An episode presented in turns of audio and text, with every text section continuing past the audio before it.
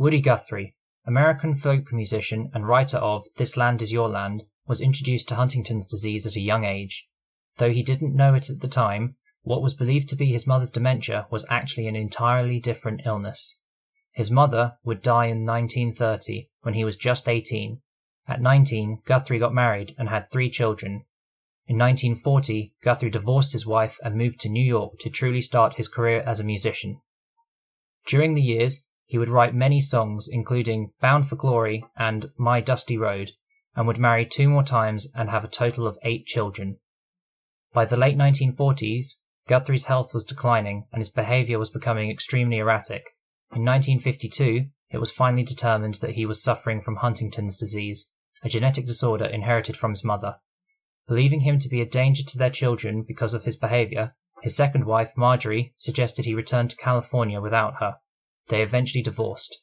Increasingly unable to control his muscles, Guthrie was hospitalized at Greystone Park Psychiatric Hospital in Morris County, New Jersey, from nineteen fifty-six to sixty-one. During the fifties and sixties, a new generation of young people were inspired by folk singers such as Guthrie, and a nineteen-year-old Bob Dylan would find Guthrie at Greystone Park Hospital and visit him several times. As his health further deteriorated, Guthrie would be moved to more psychiatric hospitals until he eventually died due to complications involving his disease in nineteen sixty-seven at age fifty-five. His two daughters from his first marriage would also die from Huntington's disease, both aged forty-one years old.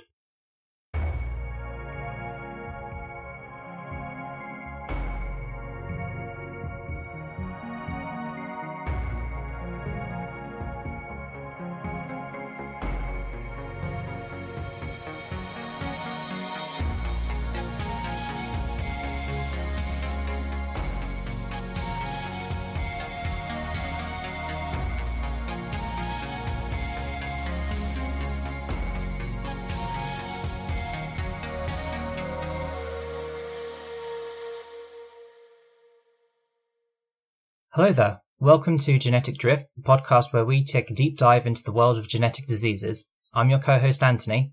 And I'm Juliet. So, what did you think of that story? That was really sad. Yeah, it's quite an unfortunate turn of events, really, especially for someone as influential as he was. So, have you got any idea what we're going to be talking about today? Well, I think you said in the story it's Huntington's disease. Yep. Any idea what that is? I have definitely seen it on an episode of House.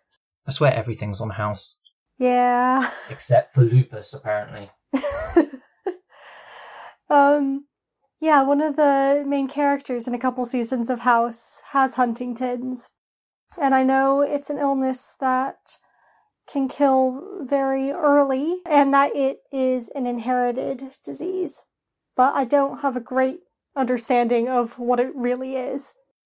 Well, it doesn't necessarily affect people that early, actually, but uh, what Huntington's disease is, like in a broad sense, is a progressive brain disorder that causes uncontrolled movements, emotional problems, and loss of your ability to think. So kind of like dementia?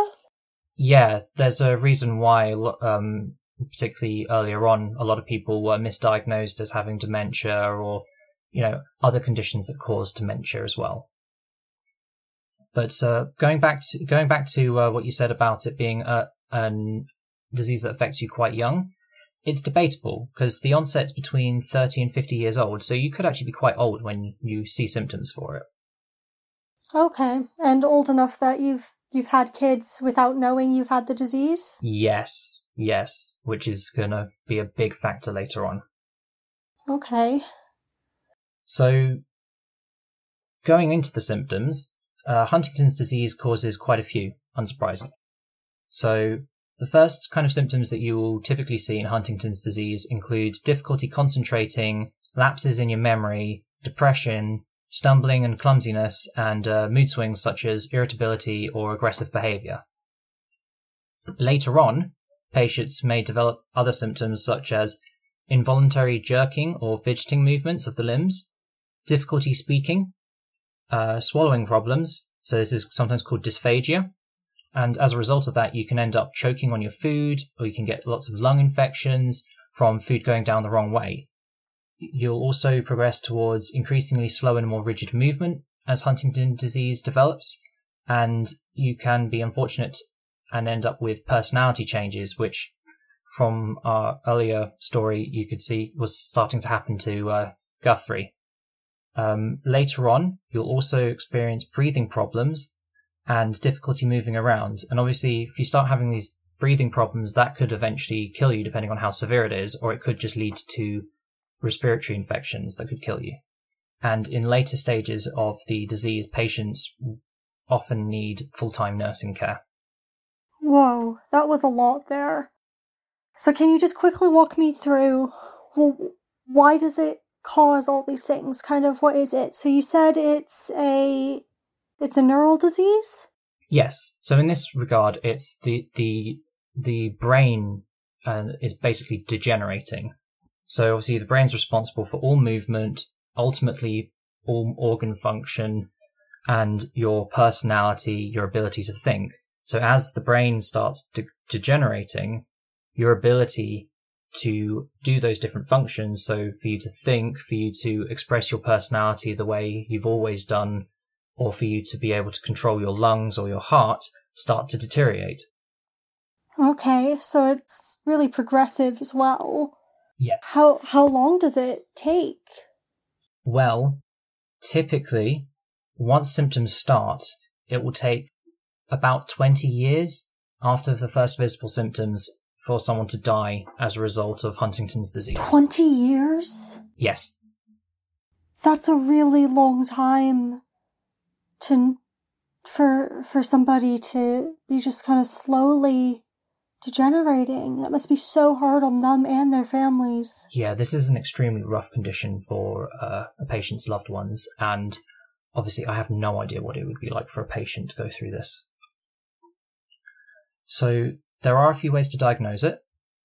Um, the general approach people would prefer to do is to diagnose a fetus before it is born, so the parents can have the option of whether or not they want to keep or terminate the pregnancy. And the tests used here, I've mentioned before, chorionic villus sampling. So that's the little test where you take a small amount of the placenta and you check the D N A. And if you have the mutation that causes Huntington's disease, then you know that person's going to get it. Another thing that can be done uh, is that a lot of people who have Huntington's disease in their family are often offered genetic counselling. And in that situation, what might happen is that a family member who carries the mutation might undergo I V F treatment. And if that happens, then what doctors may do is test the fertilized egg before it's placed into the womb, so that you only place fertilized eggs in the womb that don't have any of the mutation in it. Okay, cool. So I know this is probably jumping ahead a little bit, but is it guaranteed that if you have Huntington's, you're passing it on to your child? So when it comes to uh, passing it on, there's no gar- there isn't a guarantee that if you have Huntington's, you'll pass it on, because, as I'll go into more detail a bit later, it's a dominant uh, disorder, which means that you only need one copy. If you have one parent with Huntington's disease, then there's about a fifty percent chance that you will get it from them. It's a pretty decent chance. Yeah, yeah, there's pretty high chances. And in general, besides the uh, pre-birth diagnoses, the only things that you can really do to diagnose it are observing the symptoms and making a diagnosis, taking a genetic, doing a genetic test, or using someone's family history as a basis for diagnosis. I think what's really hitting me about this one is that if you know you have it, you kind of know that your life expectancy is shortened. Yeah, it's a, it's quite a morbid thing to face. And obviously later on we'll go into what the treatments are and those appro- what the future treatments are like. But currently, there is no cure for Huntington's disease. Nothing? No, there's nothing. There are treatments available, but there's nothing that will cure the condition. And as far as treatments go, it's mostly just, it's based on dealing with the symptoms themselves. So you have antidepressants, particularly for those early stages when you're facing depression and mood problems. You can have medicines to ease the mood swings and irritability. So you'd be thinking things like drugs that you would give someone with bipolar disorder. You might be giving them to someone with Huntington's disease to control the mood swings that they face. You would also potentially give a patient medicines to reduce involuntary movement. So you'd be thinking the sort of drugs that you give someone with Parkinson's disease potentially. There are some dietary approaches that can be taken. So a high-calorie diet to prevent someone from losing weight. And this could be because of uh, that uh, difficulty swallowing means that someone may not be taking in as much food as they need to. And in more drastic situations, you might actually resort to a feeding tube, which can either be a tube that goes through the tummy straight into the stomach to deliver food to someone, or it can be what's called an N G tube or a nasogastric tube, which is a tube that goes up your nose, all the way down the back of your throat and all the way into your stomach to deliver food directly to the stomach. Yeah, that one is nightmarish. It's an awful, it's an awful one to go through. And from personal experience, it's not something anyone ever wants to go through, and it's not something anyone ever wants to put someone through. Other treatment that someone with Huntington's disease will often be offered, uh, especially in the U K, because of our N H S system and everything being included together, it's a lot easier to coordinate some of these treatments. But we, um, but physiotherapy is offered to help with, the, particularly in the earlier stages, the balance and coordination problems to try and dele- uh, to try and extend the period of time that a patient can be independent. Obviously, for later stages in particular, there's nursing care support, and there can also be uh, different systems to help with communication. And these can be as basic as picture charts, or they could be like an electronic speech device. So think of uh, what Stephen Hawking used to use to communicate with people. Wow, so it, it really affects everything. Yeah, yeah, this, this can take everything from you, basically. Depending on how it progresses, it can remove your independence quite quickly or more slowly, or you might be lucky enough to have a certain level of independence until you succumb to uh, either complications of the disorder or the disorder itself. Wow, this one's just really dark, Aunt. Yeah, it's a, it's a heavy one, but at the same time, these really dark ones are worth informing people about, because otherwise people just overlook them. Absolutely, yeah. With a lot of these, it's not like people go around and, you know, show that they have Huntington's or anything like that. So, you know, it'll be something that's part of a family's problem, but no one's really informed on what that involves or what that family might be going through, and therefore they're less able to help. Yeah, and I think a lot of people can probably relate a little bit to the horrors of this one because it bears a lot of similarities to dementia. Yes, I think particularly the cognitive and the memory issues that a lot of people have a family member that has suffered in that sort of way. So there are some similarities that people can relate to at least. Yeah, so so people can kind of get a glimpse into what it might be like for a family dealing with this. Yeah, they can definitely see an aspect of it. It's, yeah, it's quite a depressing condition. Like, that's a fair, fair way to describe it. So, I'm really interested in how, how is this caused? You said the brain degenerates. So, mm-hmm. what? Why? Is my brain just going to die? I, I mean, in a philosophical sense, yes, but... That was not an existential question. It sounded pretty existential. I couldn't help that. But, so what Huntington's is, is it's uh, what's called an autosomal dominant disorder, which, uh, do you remember which one that is? Uh, it's caused by a gene that is not sex-linked, and it's dominant, so you only need one copy of the gene passed on from your parent. Exactly. Yeah! We'll make a geneticist out of you eventually. Oh no. That sounds like a lot of science. Potentially. So, the gene affected is called H T T. And thrilling name, as usual. Yeah, it's an abbreviation for something. Um, almost certainly the H stands for Huntington's. But the role of this gene is actually unknown. But it appears to be important for nerve cells in the brain. And the reason that we believe that is because the mutation in the gene is just this uh, change in the number of this sort of three base repeat. So in this gene, if you imagine that there's this long string of bases, so A, C, T, and G, there's a section within the gene where there's just this C A G, C A G, C A G, C A G multiple times. Okay. And in most of the population, this will be typically between ten and thirty-five times. That's just what the gene is made up of. But if you have thirty-six or more of these repeats, then you will display symptoms of Huntington's disease. And interestingly, and this is something that makes it very important when you genetically screen someone, is that the more repeats you have of this C A G, the earlier Huntington's disease will affect the person. Why would there be such a wide range in the number of times those bases are repeated? That seems like a lot of variation in one gene. Well, so, well, it's actually a, a lack of variation, really. If you've got an entire section that's just repetitive and it's the same sequence, then nothing's changing that bit. It's just the same amino acid over and over and over again. But in this situation, what's probably happened is that it's not normally an issue.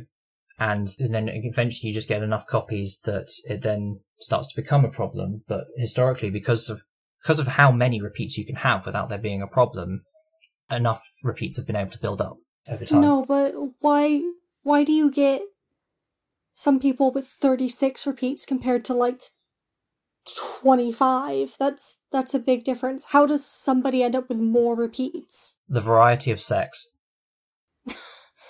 Okay. I realise that sounds like a joke, but I'm being very serious there. So sexual reproduction, one of its main purposes is to increase the amount of genetic variation over less generations. So it's how species like humans are able to adapt relatively quickly for how long we live.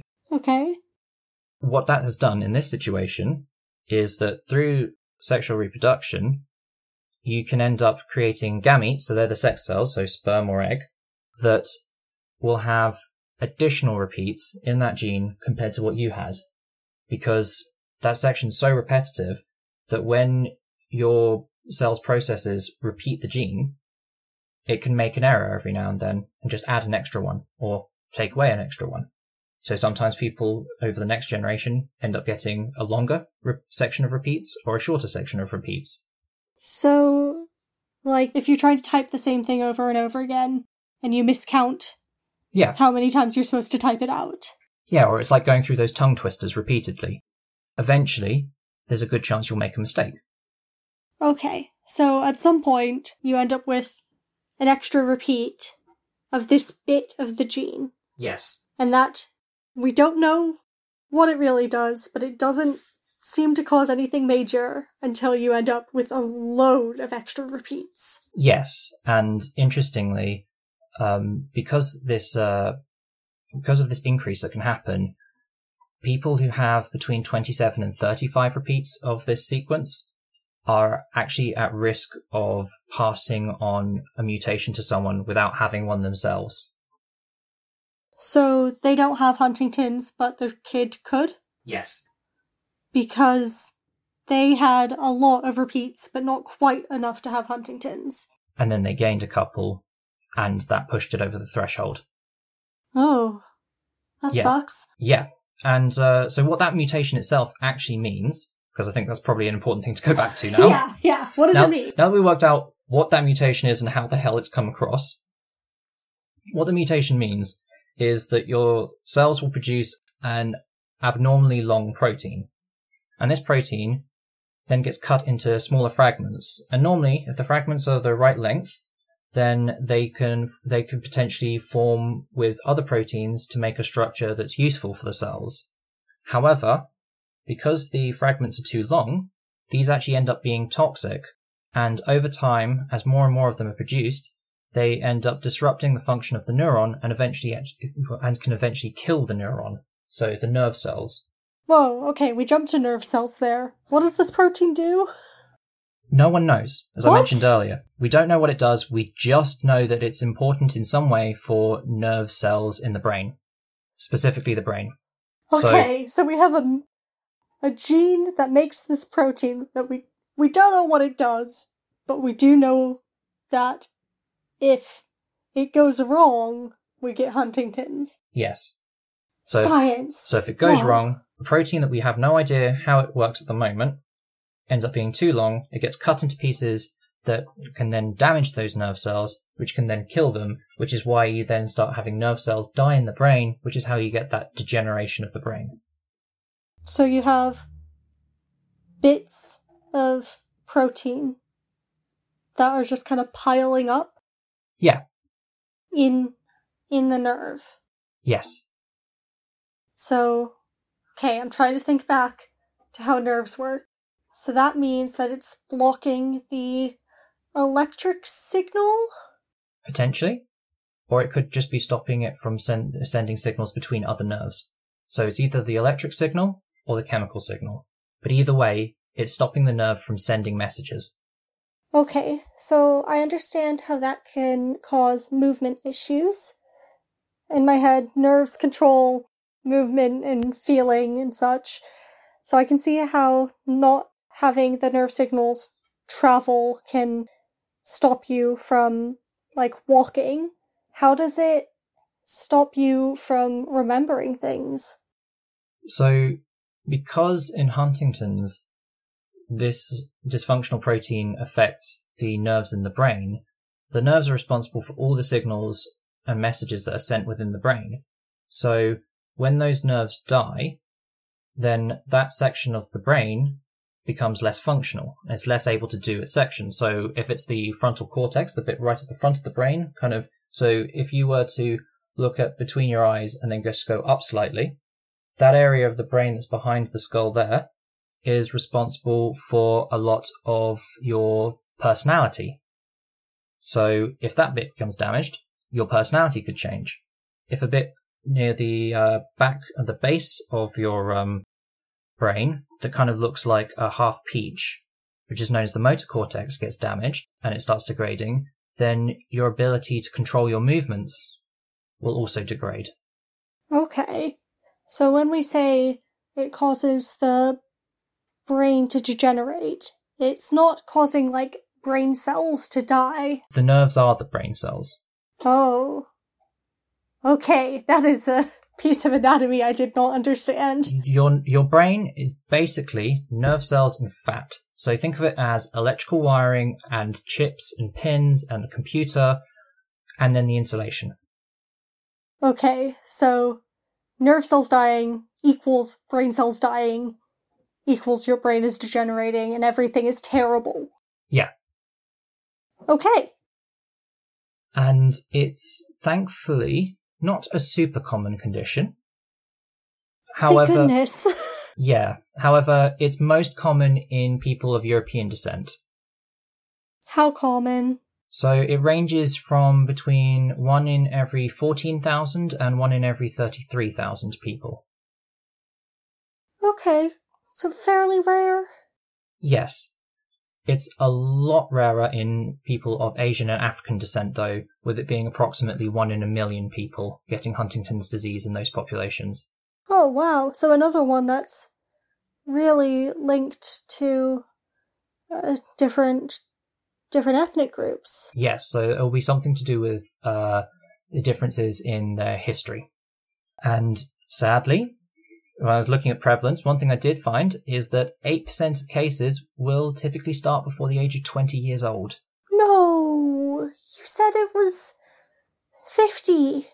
I said thirty to fifty. So if you think about it, that's about ninety-two percent of cases compared to eight percent of cases where it can happen in your late teens. Oh my goodness. So if you had a parent with Huntington's and you know that you have it, you're going through life just waiting. Yeah, if you know you have the mutation, there is an element of waiting for things to happen or trying to work out ways to delay the onset of it. I really hope you're going to tell me good things in the future for this disease.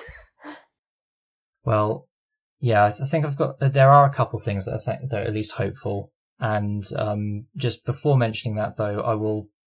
it seems fairly obvious, but you know, there are some conditions that are associated with Huntington's disease. One of them, unsurprisingly, is dementia, as we've kept going back to.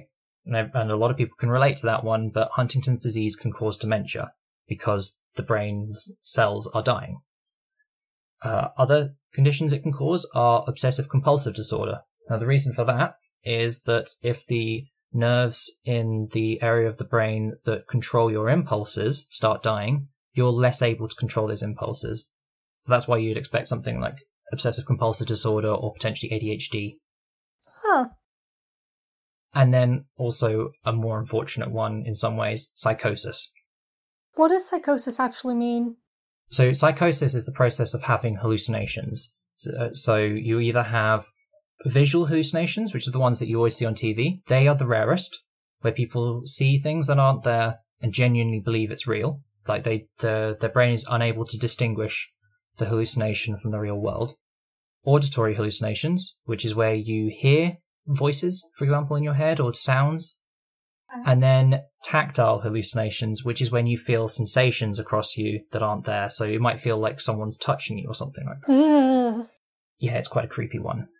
But um, so those are obviously some unfortunate ones. But uh, at least after this break, we will be going into the history, and we will at least be able to feel a little optimistic with the future of this condition as well. It can only get better. Very true. Right, we'll see you in a bit.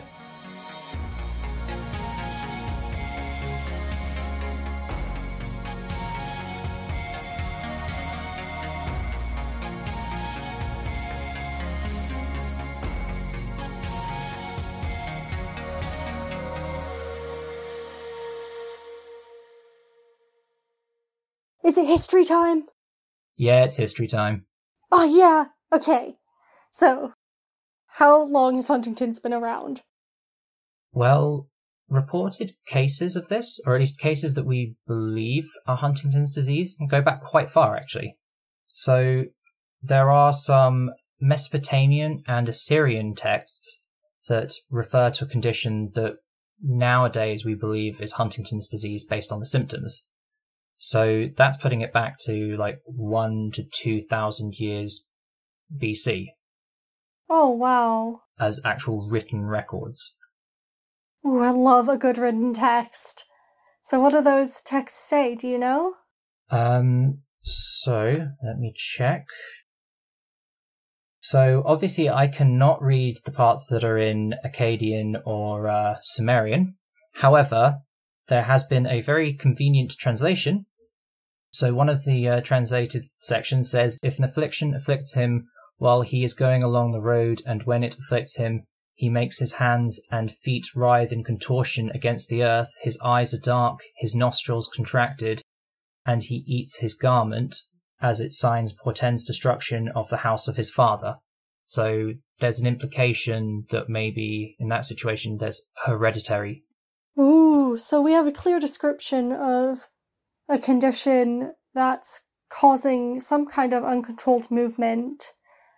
And we know that it's hereditary. Yeah, and from that section, the interpretation that was made was that you had the mood changes, the eyes being dark, resembling a sort of manic depression, and obviously the controlled movements and the indication that it's not just him that's doomed at this point, but it's a family that's doomed. Wow, that's really interesting.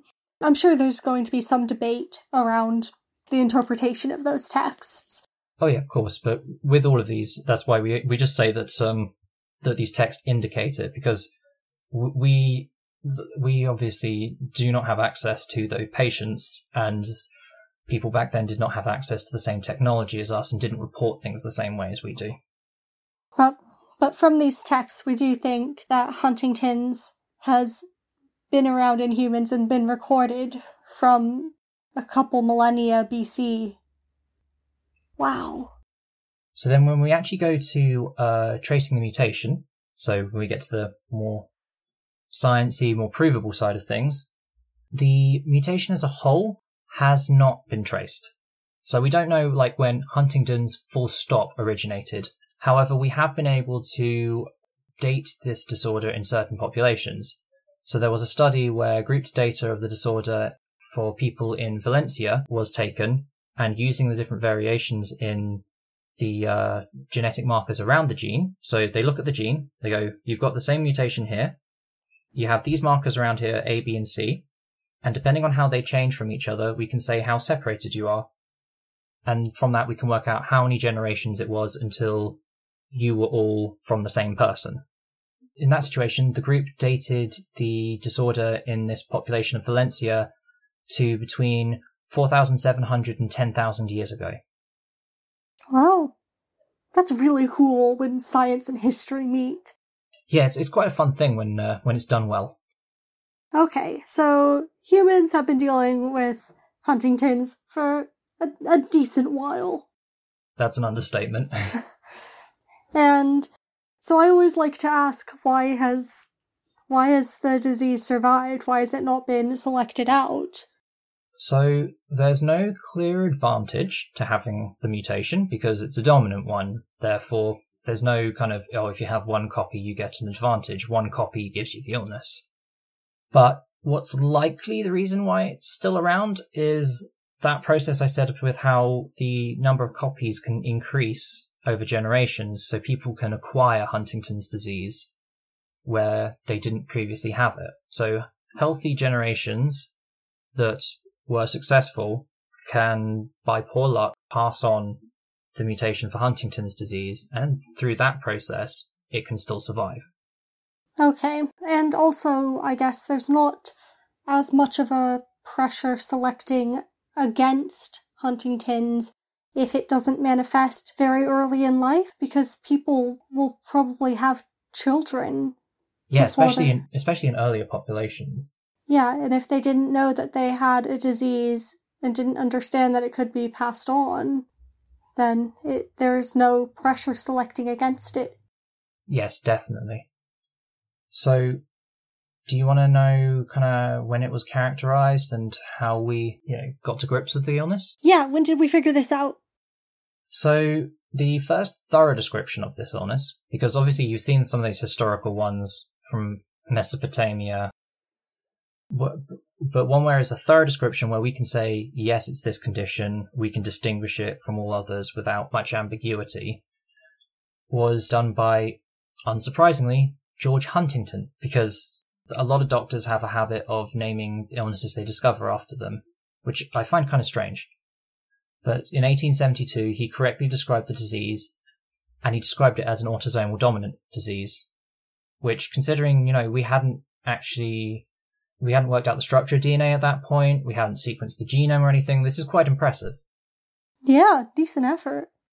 So then, jumping forward a little bit in time, in nineteen ninety-three, there's this uh, U S Venezuela Huntington's Disease Collaborative Research Project, which actually isolated the precise gene that was responsible for Huntington's disease, the H T T gene that I mentioned earlier.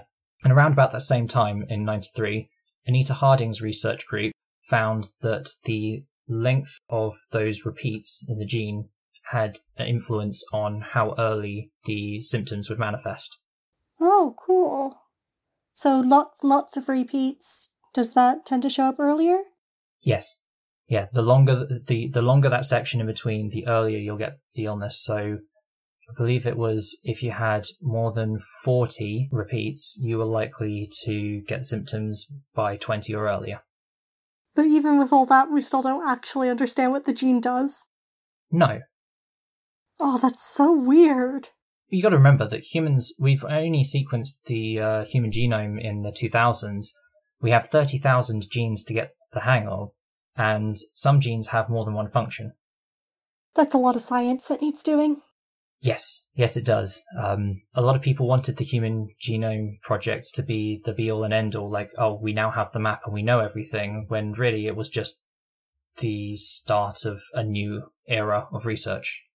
At least they'll keep you in a job for a while. Fingers crossed. Otherwise, I'm sure I'll find something to fall back on. Okay. That was depressing.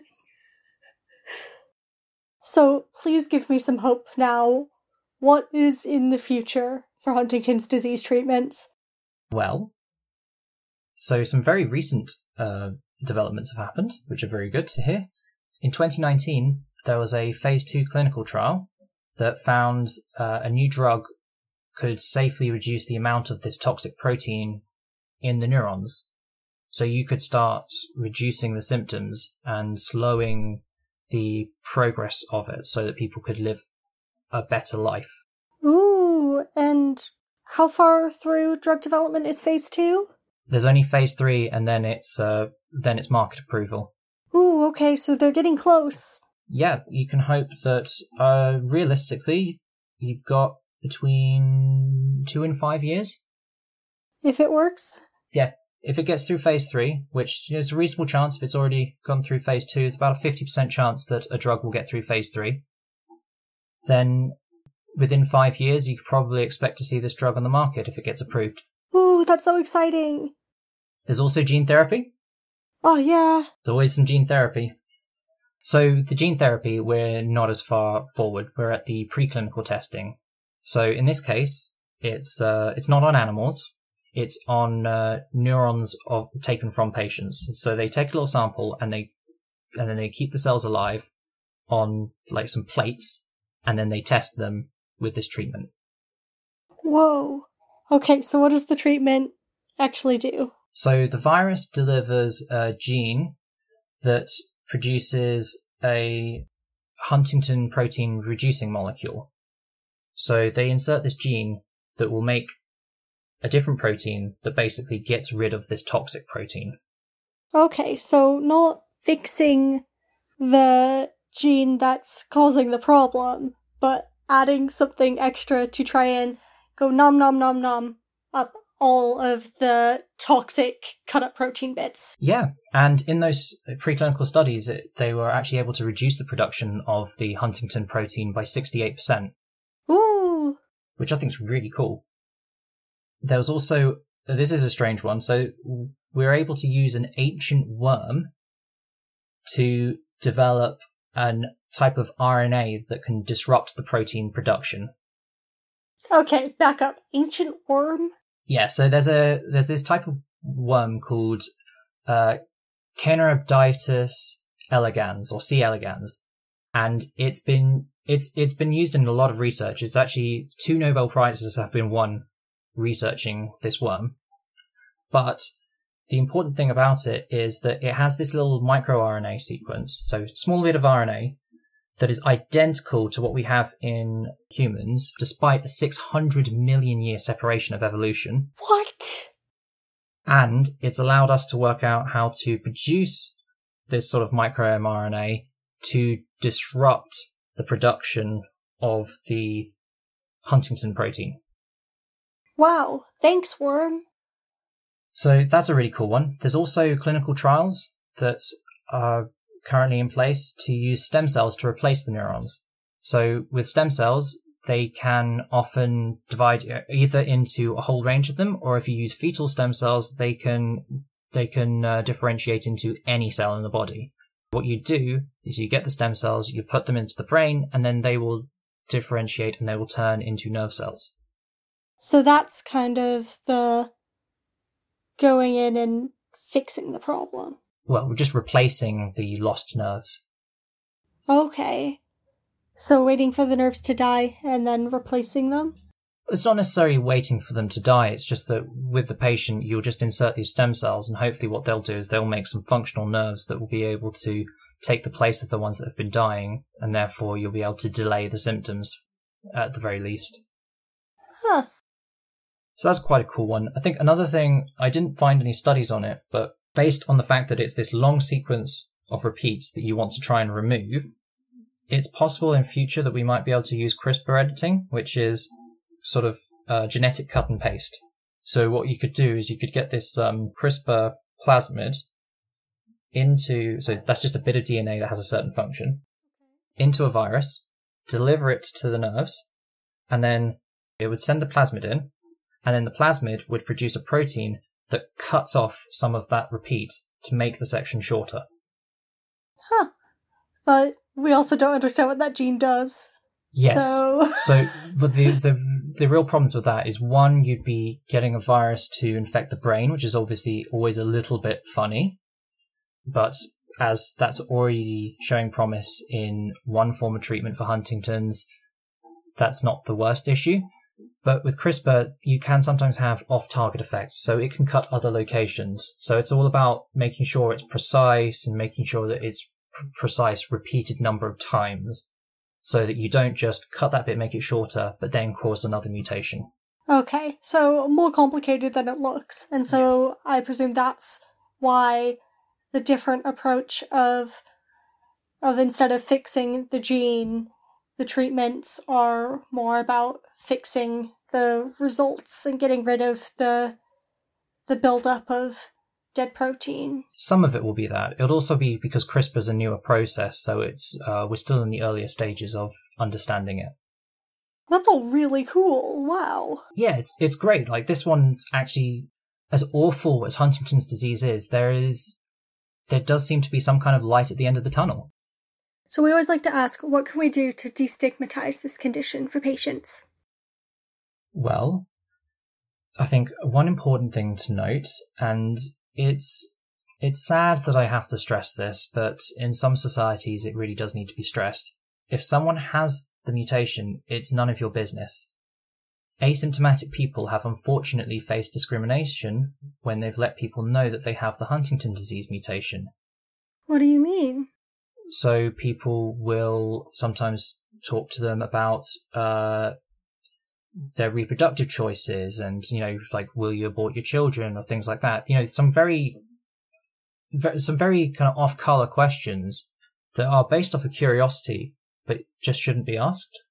Oh, God. Um, there have also been some uh, pressures from insurance companies because There, some of them have these uh, little caveats that if you have the Huntington's disease mutation, your premiums go up. Oh, I hate health insurance. So there have been groups putting pressure on these companies to stop them requesting genetic tests for people with a family history of uh, Huntington's disease. And this was reported in The Lancet because uh, companies in Canada have actually been requesting people with a family history to get a genetic test before they give them insurance. Whoa. Not cool. No, it's really messed up. And many people with a family history don't take the test as a result of these sort of things because of the fear of losing insurance or getting increased premiums.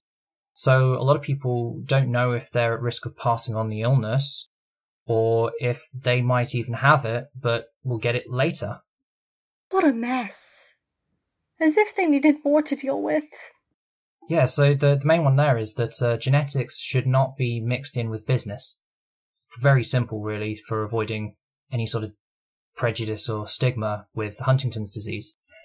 And with that note, uh, we'll just go to uh, some of the reading material. So where I got the uh, text from the Mesopotamian uh, tablets and the Assyrian text was from a book called Diagnosis in Assyrian and Babylonian Medicine, Ancient Sources, Translations, and Modern Medical Analyses. And shout out to our friend Helena for helping us make sure we were citing that source correctly. Yes, thank you for that one. Uh, be honest, I don't understand this stuff at the best of times. I'm the history person. Yeah, yeah, there's a reason I don't do it. Another paper that's worth looking at is The Ancient Origin of the C A G Expansion Causing Huntington Disease in a Spanish Population by García-Planells et al. And that's the paper where they dated the mutation in a group of people from Valencia. So as always, if you have any questions or comments about this episode or suggestions for future episodes, please get in touch with us at our Twitter at Genetic Drift one, our Get in touch with us by email at genetic drift podcast at gmail dot com or join our Facebook group.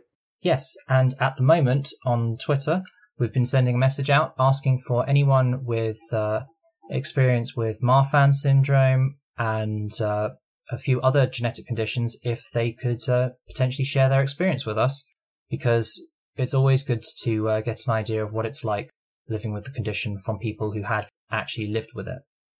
This podcast's music, as always, is produced by William Kitchener Music, so please check that out. And otherwise, just to say, be nice to everyone you meet, because you can't see the genes, so don't expect to see the illness. Goodbye. Bye.